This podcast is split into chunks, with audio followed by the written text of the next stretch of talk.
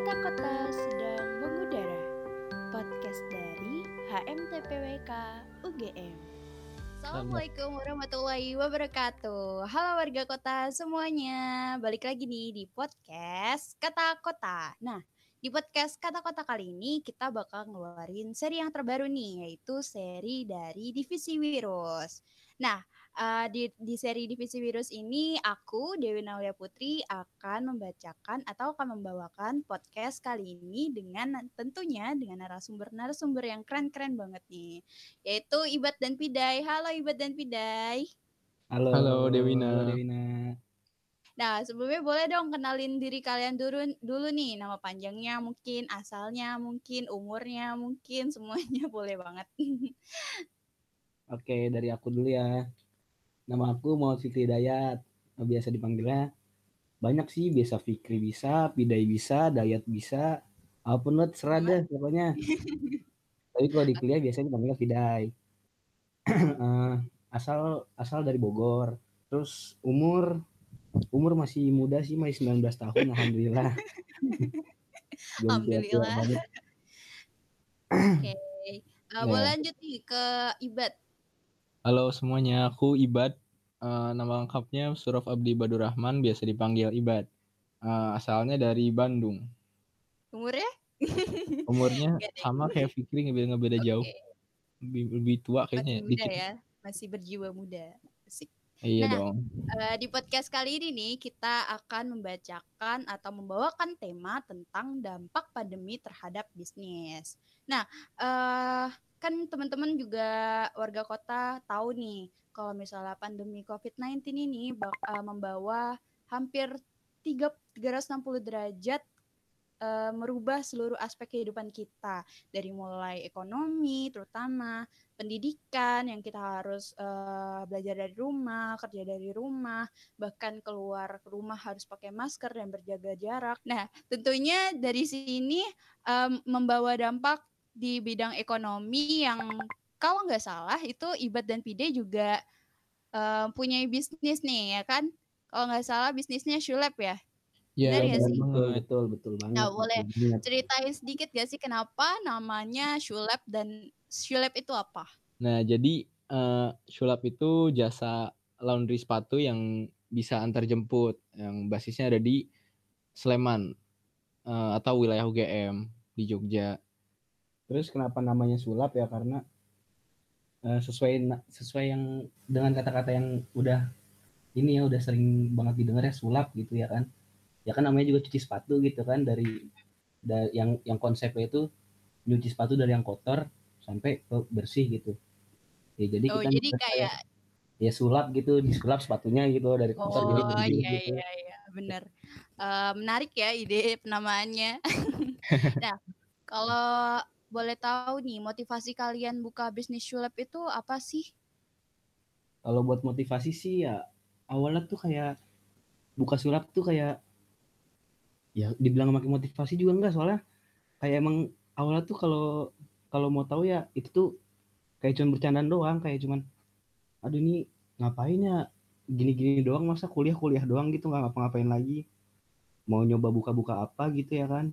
Terus bingung pengen, pengen makanan juga ya saingannya susah terusnya udah gitu. Ya, ya udahlah setelah eh, ngobrol-ngobrol bercanda-bercanda nemu apa kira-kira bakal buka cuci sepatu gitu kayaknya enak. Mm-hmm. ya udah jadi gitu. Jadi kalau dibilang motivasinya apa ya nggak ada motivasi juga sih. Berawal dari candaan ya. Dari bercandaan sih sebenarnya. ditambah lagi uh, dulu tuh uh, kita kita emang senang sama sepatu ya. Yeah, uh, terus jadi kayak sering lihat-lihat uh, video-video cuci sepatu di internet gitu, lihat hmm. videonya Reshovenator gitu. Uh, terus kayaknya asik gitu buat cuci sepatu. Jadi kita jadiin bisnis juga gitu akhirnya. Hmm, jadi berawal dari candaan, terus uh, iseng-iseng browsing, kayaknya menarik dan seru nih, terus muncullah ide buka iya, bareng-bareng bisnis gitu ya. Hmm, uh, itu buka bisnisnya itu apa emang dari awal sejak jadi maba atau uh, emang sebelumnya sebelum masuk kuliah atau sebelum jadi maba itu udah buka duluan gitu? Enggak sih, jadi sebenarnya sulap itu baru bentar banget. Sulap itu buka awal tuh tanggal 12 Februari kemarin. 2020. pas banget sebulan sebelum corona ya kan.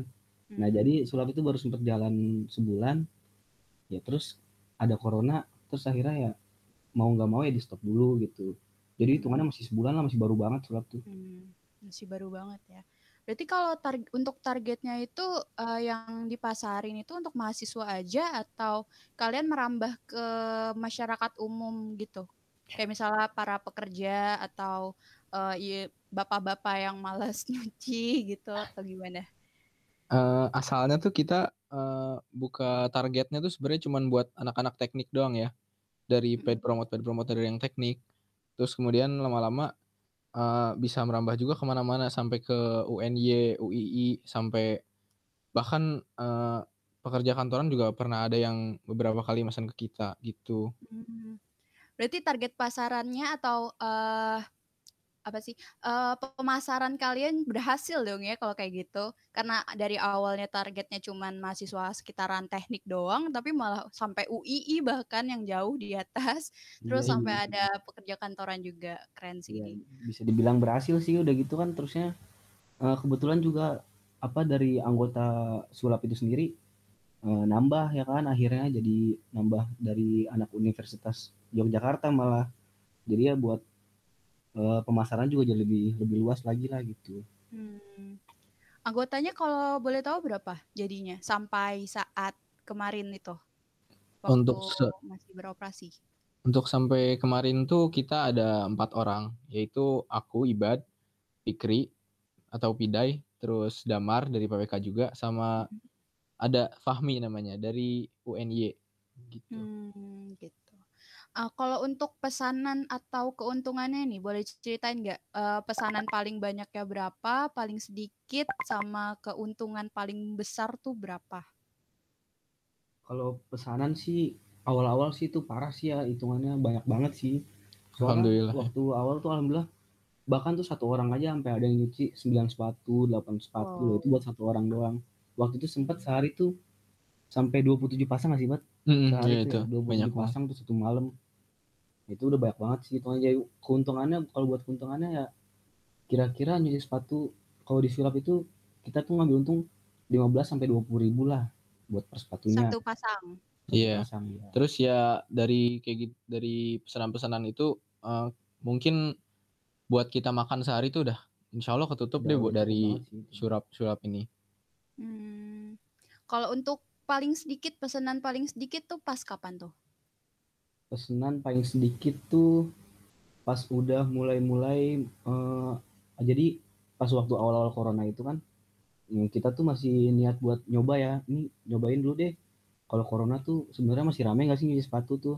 Kita cobain eh, dua minggu buka lah dan ternyata tuh itu tuh sepi banget paling sehari cuma dapat tiga pasang paling banyak juga 5 sampai 7 pasang lah paling banyak itu kalau pas kalau jadi pas itu tuh udah sepi banget benar sepi makanya kita mutusin buat ya udahlah di ini dulu aja Tunda ditutup dulu dulu. aja ditunda dulu gitu. Tunda dulu ya. Oke. Nah, karena eh, flashback dulu nih kita ke awal-awal pembukaan Shulab itu kan kalian masih jadi mahasiswa baru ya, masih jadi maba, masih istilahnya tuh beradaptasi sama lingkungan sekitar, masih beradaptasi sama sistem perkuliahan juga.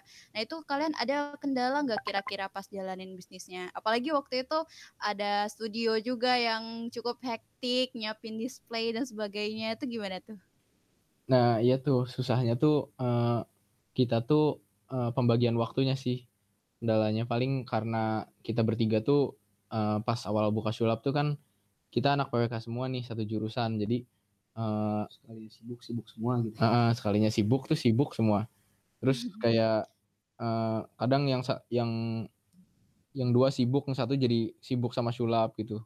Terus iya. jadi saling covernya itu loh yang Ya, yang masih susah ya. Tapi Heeh. untungnya dari kita ini yang apa owner-owner sulap ini untungnya sih nggak ada yang apa ya aktif kayak organisasi-organisasi di kampus gitu ya. Jadi ya jadi pikirannya tuh cuman kayak sulap sama kuliah gitu loh untungnya di situ Hmm. cuman tetap sih namanya sibuk mah ya pasti sibuk buat buat bagi waktunya gitu ya susah juga apalagi kan kita kan orang-orang baru semua gitu loh ibaratnya masih belum ada pengalaman apa-apa gitu ya kan tambah lagi kan di PWK itu eh, banyaknya kerja kelompok gitu ya Mm-mm, Jadi bener kalau banget. ada kelompok tuh kita nggak bisa ninggalin karena itu bukan Iya. kerjaan kita gitu. Kita harus ngerjain bareng sama kelompok kita. Jadi mau nggak mau kita harus belakangin yang sulapnya dulu karena kuliah masih nomor satu sih. Bik. Iya, alhamdulillah masih diutamakan kuliah ya, keren-keren. Iya dong Nah. pasti. Pasti. nah, untuk kesulitan selama pandemi nih, selain tadi pesanan sepi itu apa? Mungkin kayak eh, ngambil eh, ngambil sepatunya atau nganterin sepatunya harus ada protokolnya mungkin atau gimana tuh? Kalau itu sih sebenarnya kesulitan di masa pandemi sih eh, ya paling itu doang sih masalah sepinya doang sih kalau misalnya masalah nganter gitu-gitu. Dan protokol dan yang lain-lain itu sih ya ya kita udah bisa ngikutin lah kalau masalah itu mah. Dan kesulitannya mungkin kalau kesulitan sebelum pandeminya itu loh justru yang awal-awal itu.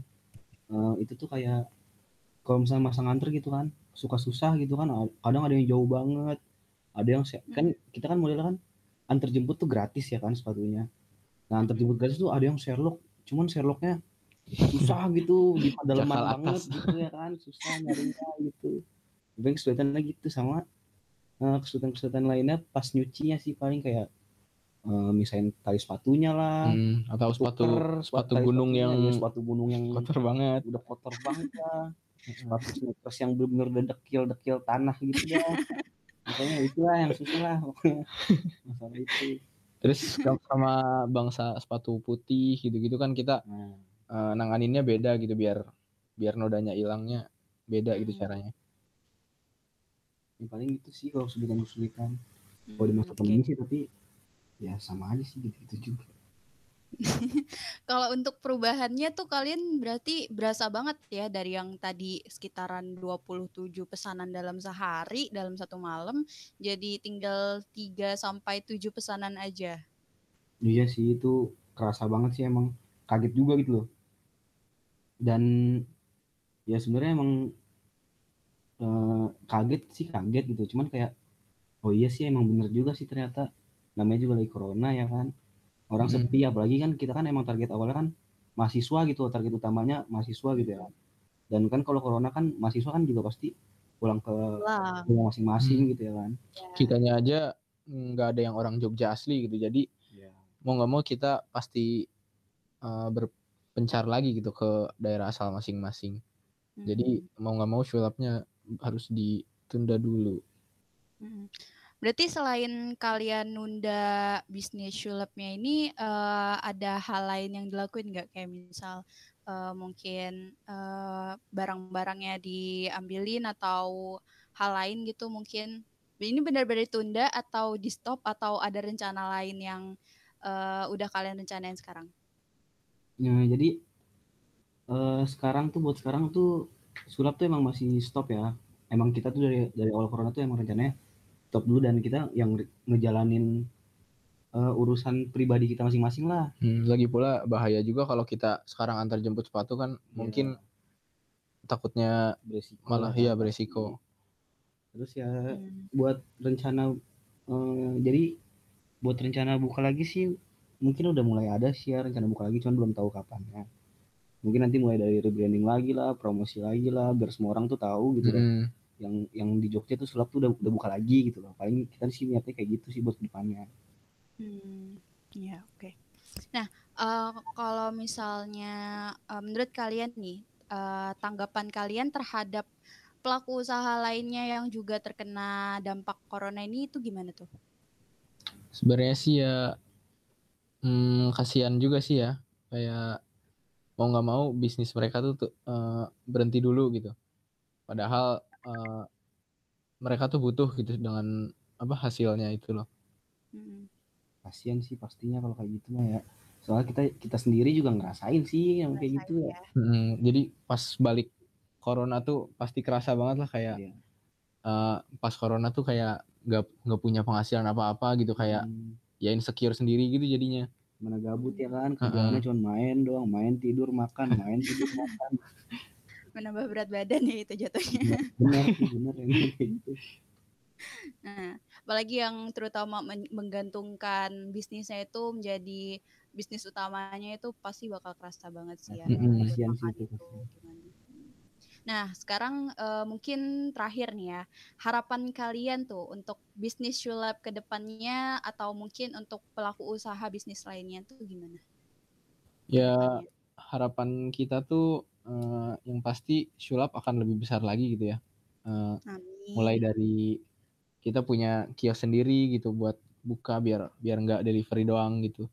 Terus kemudian uh, bisa buka cabang gitu-gitu yang jelas tuh harus sih kalau buka cabang di Malaysia itu tuh belum impian banget sih. Dan bahkan sampai kita tuh mikirnya tuh sampai kita tuh punya karyawan sendiri tuh jadi kita nggak perlu capek-capek lagi lah nyuci gitu. Ibaratnya kita cuman datang gitu kan ngeliatin karyawan-karyawan gitu ya kan. Hmm. nunggu duit aja udah gitu. ya. tinggal duduk kasih pesanan dapat uang. Ya, terus ada lagi sih harapannya tuh uh, usaha yang kita lakuin tuh bisa berdampak sama orang lain gitu kayak misalkan kemarin aku bikin sulap ini terus ke Bandung tuh temen aku jadi ada yang tertarik buat ikutan bis, bikin usaha bisnis cuci sepatu gitu. Dan dari kayak gitu kan kita jadi seneng gitu ya kayak kita berarti membuat impact nih sama buat orang lain gitu. Alhamdulillah lah gitu. Menambah inspirasi gitu ya buat orang-orang buat juga berwirausaha seperti kalian. Yes. yeah. ah nah Keren banget nih penjelasan dari Ibat dan Pidai tentang pengalaman mereka terkait eh, dampak pandemi terhadap bisnis. Nah, untuk warga kota sekalian yang masih hmm. penasaran tentang Shoe Lab maupun collabs-collabs atau uh, mau ikutan dengan bisnis-bisnis bisnis mereka lainnya, boleh banget nih untuk mengkontak di akun Instagram at shulab underscore, at Saibat Durrahman, dan juga at Fikri Hidayat. Terima nah, kasih ya untuk Ibat dan Bidayat atas waktunya. Semoga ya, sama-sama. kali ini bermanfaat buat semuanya. Buat warga kota, jangan lupa untuk nantikan podcast-podcast kata kota lainnya. Wassalamualaikum warahmatullahi wabarakatuh. See you next time. Dadah.